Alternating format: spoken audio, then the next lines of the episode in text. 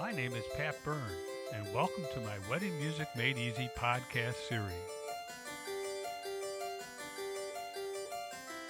In Wedding Music Made Easy, I will be giving you some great tips for choosing your wedding music. As a church musician and pianist, I have had many years of experience planning and playing for weddings. I look forward to sharing all that I have learned with you in my Wedding Music Made Easy podcast series. Before I get into the first Wedding Music Made Easy podcast, let me congratulate you on your engagement. As you may have already noticed, you have just entered what will be a very hectic planning process. Just remember that all of your hard work will culminate in a beautiful event, your wedding day. Ideally, you are listening to this podcast well in advance of your wedding. That way, you will have plenty of time to carefully prepare for your big day. But it is okay if you are getting married in a few weeks or even in a few days. I will be giving you all the essential information that you will need to select the best music for your wedding ceremony. On today's podcast, I will be featuring classical music. I think that it is always best to begin the music selection process by looking at the traditional ceremony and its music. With that solid background, you can let your imagination create the wedding of your dreams. In later episodes of Wedding Music Made Easy, I will discuss contemporary love songs and how they can be used in place of the more traditional classical music choices that we will be talking about today.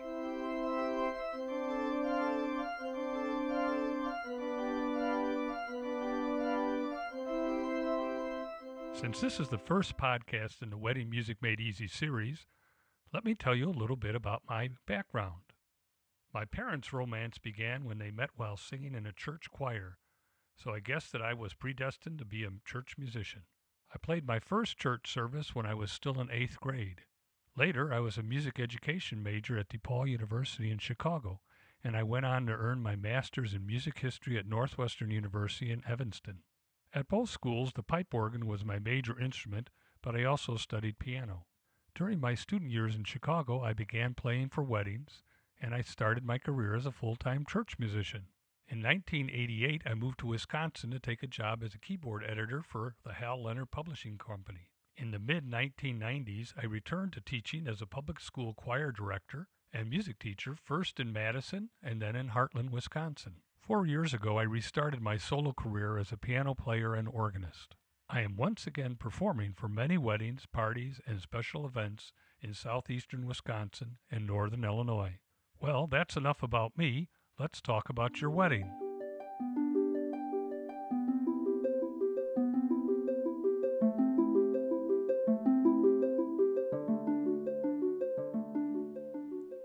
In today's Wedding Music Made Easy podcast, I will give you a solid understanding of the basic structure of a traditional wedding ceremony. This time honored structure will affect all of your musical choices, whether your own wedding is traditional or modern. In later Wedding Music Made Easy podcast, I will be giving you specific tips to help you simplify the music selection process. The first few Wedding Music Made Easy podcasts will deal with the essential elements of the wedding ceremony. After that, the rest of the podcast will focus entirely on selecting the music, both traditional and modern. Don't worry though, even when I am talking about the wedding ceremony, music will not be far from my fingertips. I am recording these podcasts while I am at the keyboard of my piano. Whenever I need some music to illustrate a point, I will be quick to play an example. So let's start by talking about your wedding ceremony. You'll be glad to know that the traditional wedding ceremony is not all that complicated. I think that the easiest way to think about it is to look at your wedding ceremony as if it were a love story and one with a very happy ending. Just like any good story or movie, your wedding ceremony will have a very simple structure. That is, it will have a beginning, a middle, and an end. Those three words describe the basic framework of every wedding that I have played. Of course, there are many possible variations that can be built on that simple framework. These variations are the result of the couple's imagination and the specific music choices that they make. For now, just remember that beneath all of these many possible variations, just like any good story or movie, the wedding ceremony always has a beginning, a middle, and an end. It's as simple as that.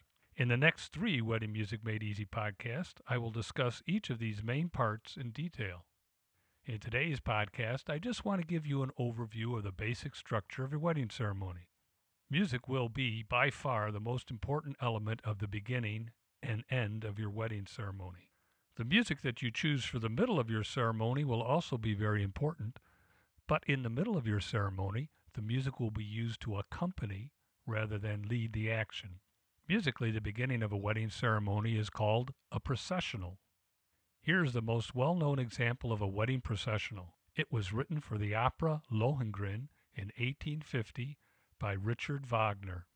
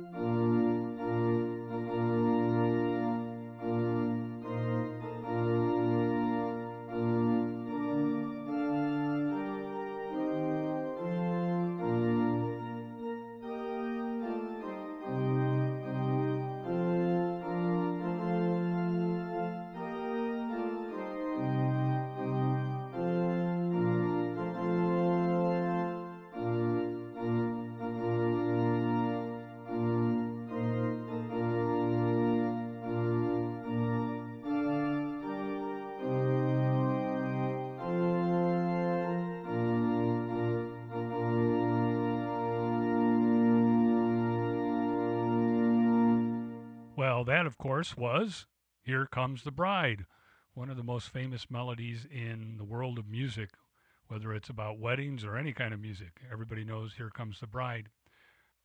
I should mention here, uh, while I have a chance, that all these uh, musical examples that I'm playing, I actually am playing, and I'm playing them on my digital keyboard, whether it's the piano, a harpsichord, a harp, or as you just heard, a pipe organ.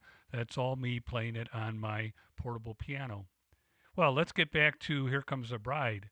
Countless brides, including Queen Victoria in 1858, have walked down the aisle to Wagner's famous bridal chorus. We will discuss processional music in much greater detail in the next podcast in the Wedding Music Made Easy series. The ending music for your wedding ceremony is called a recessional. The most famous wedding recessional was written in 1842 by Felix Mendelssohn.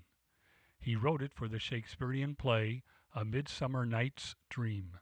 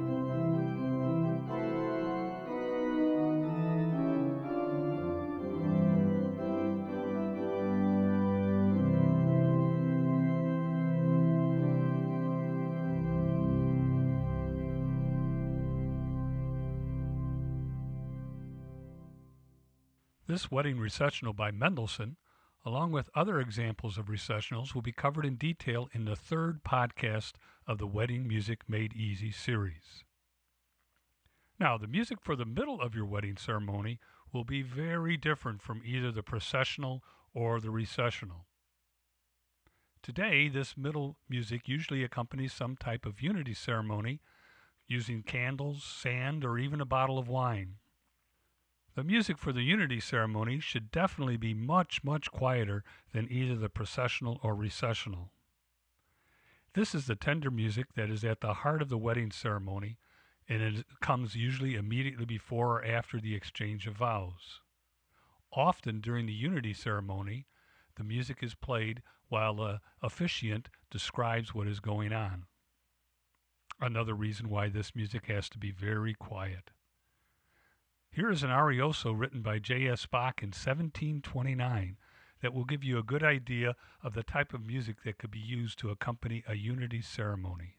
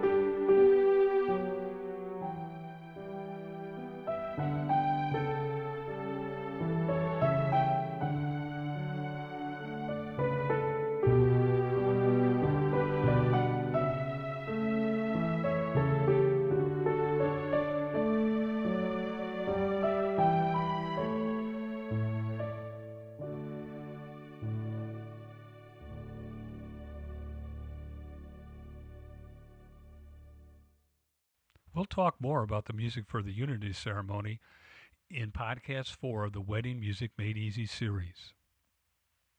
As I hope that you can already hear, the music for each of these three moments in your wedding ceremony will need to have a very different feel or style. It is important that the music that you choose always matches what is going on at that particular moment during your wedding ceremony. Now, in addition to the music for the beginning, middle, and end of your wedding ceremony, I should also point out that music is usually played before the processional starts, while your family and friends are gathering. This music is called prelude music. Also, sometimes there is music played after the recessional. That music is called postlude music. In the Wedding Music Made Easy podcast series, I will discuss prelude music in podcasts 5 and 6 and postlude music in podcast 7. Now, some wedding ceremonies are very similar to a typical Sunday church service. In addition to the specific wedding music described above, these very traditional church weddings will also include congregational singing, hymns, and even service music. In Wedding Music Made Easy, I won't be able to comment on all of those specific details for those sort of weddings. These details are just too closely tied to a particular religious denomination of the ceremony. If you are planning such a traditional church wedding, I recommend that you work closely with your pastor and the musician at your church. Of course, everything that you learn from the Wedding Music Made Easy podcast series will greatly help you with the planning discussions that you will have with your pastor and church musician. Well, I hope that you have enjoyed this first Wedding Music Made Easy podcast. In the next podcast, I will cover everything that you need to know about selecting a great processional for your wedding.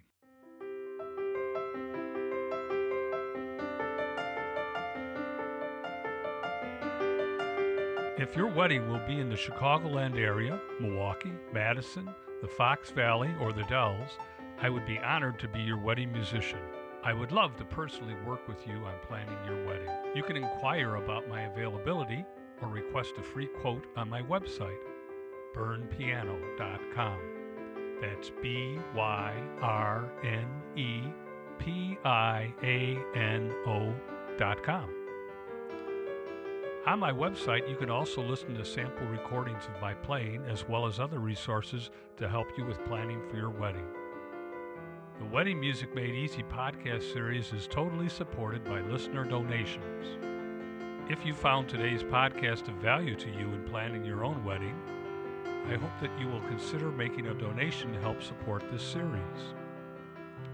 You can make your donation on my website, byrnepiano.com. That's B Y R N E P I A N O.com. just click on the podcast tab in the menu bar. Finally, I would like Wedding Music Made Easy to be as helpful to you as possible. Your specific questions and comments are always welcome. You can contact me through my website or you can email me, pat at byrnepiano.com.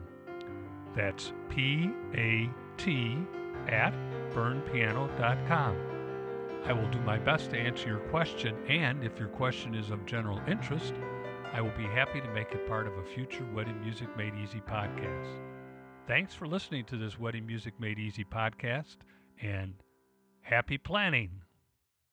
The entire contents of this podcast are copyright by the Studio of Musical Arts, LLC, all rights reserved.